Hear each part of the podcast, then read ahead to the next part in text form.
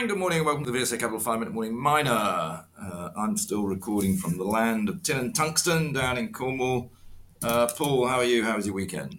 I'm all right. Uh, the weekend was just fine, thank you. Just fine, and bright and sunny here. Uh, yeah, we've had wind, sun, rain, you name it. We've had a lot.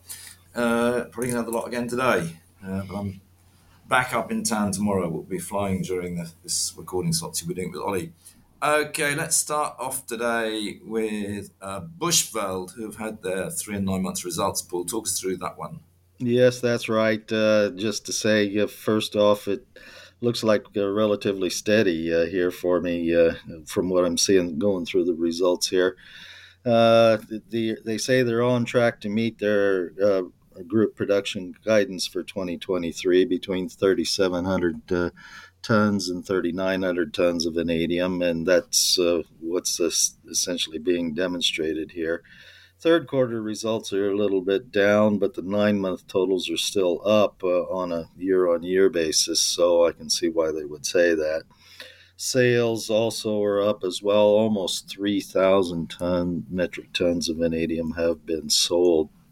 Uh, and the cost guidance they think they'll meet too between uh, 26 and uh, 0.6 and 26.9 kilograms uh, or dollars per uh, kilogram of vanadium. So, uh, yeah, looking steady as she goes on the operating front here at this at this point. Probably convert that from dollars a kilogram into pounds, which is how we tend to think of it. Um, because that sounds like a pretty high production cost to me when you've got the vanadium price. I'm thinking in pounds, Paul. Trading yeah. in China at basically five dollars a pound. Well, that's actually only about twelve and a half dollars a kilogram, which means they'll be losing money on that. Even in Europe, vanadium's tra- trading at six dollars twenty a pound. So, um, I'll tell you. Yeah, the bottom line is that it is relatively high cost uh, from in comparative basis on on pounds. Uh, or, or when using sterling in comparisons in sterling and uh, but it is also steady state production so you would think that uh, hopefully they are getting a a um, a premium on their actual selling costs I'm not sure they're getting that much of a premium, uh, and of course that is probably why the stock is down at one and a half p from a high of 40p. Uh, you know, the cash production cost is just too high. They do have this this uh, binding term sheet from Southern Point, obviously, which gives them more capital. Um, anyway, um, probably enough on that just for now. I mean, I, I, think most people are treading carefully with it, shall we say, and a lot of management change. Um, so it's it's probably a hole, for want of a better word. Uh, what else do you want to talk about, Paul?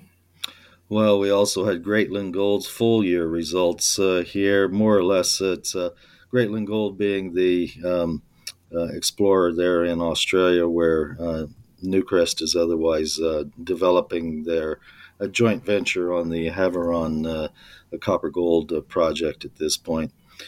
And uh, Greatland Gold through the year retained a 30% ownership in that project by getting a settlement on the 5% option that was uh, overhang uh, on what exactly the valuation of the company would be. One of the big issues early part uh, of the year. And they have uh, under otherwise undergone a significant amount of outside exploration at their own expense. Uh, therefore, on other acreage, which they've also made some various bits of news. Of interest, too, is for very long time shareholders, they did sell off the Tasmania projects that they had uh, essentially founded the company on many, many years ago. Uh, they sold those off to the ASX listed uh, Flynn Gold.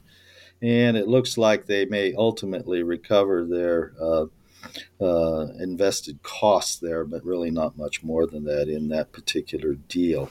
They closed with a cash position at year end of 31 million sterling, debt balance of 41.5 million sterling, and uh, exploration expend was about 3.4 million for the year, uh, up uh, just about 10% from the prior year.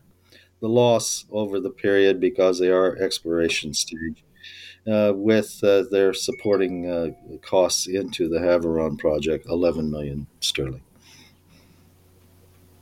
Okay. Uh, anything else you want to mention, Paul? Yes, one other thing uh, that uh, caught my eye there in particular was the story uh, of continuing high grade results coming back from uh, American West, which is the ASX listed uh, outfit doing exploring in Nunavut on sediment hosted project there in the far northeast of Nunavut.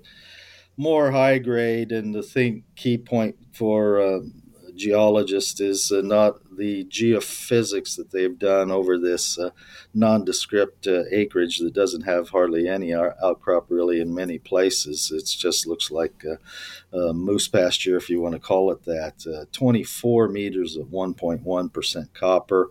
And it's the geophysics which is uh, clearly highlighting uh, these zones in drill hole after drill hole.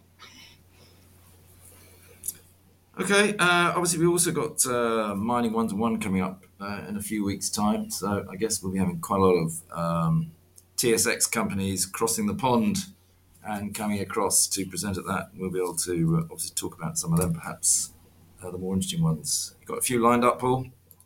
Yes, more than a few, and Ollie has even more than that as well. So yeah, we got a busy schedule. Yeah, everyone's going to be busy. Very good. Uh, we'll call it a day then, and so it'll be you and Ollie tomorrow. Thanks. Very good. This podcast has been produced and edited by VSA Capital. It is intended for information purposes and not as investment advice. The information is intended for recipients who understand the risks associated with equity investments in smaller companies. Please do your own research and do not rely on a single source when making an investment decision. VSA Capital may derive fees from this content and seeks to do business with the companies mentioned.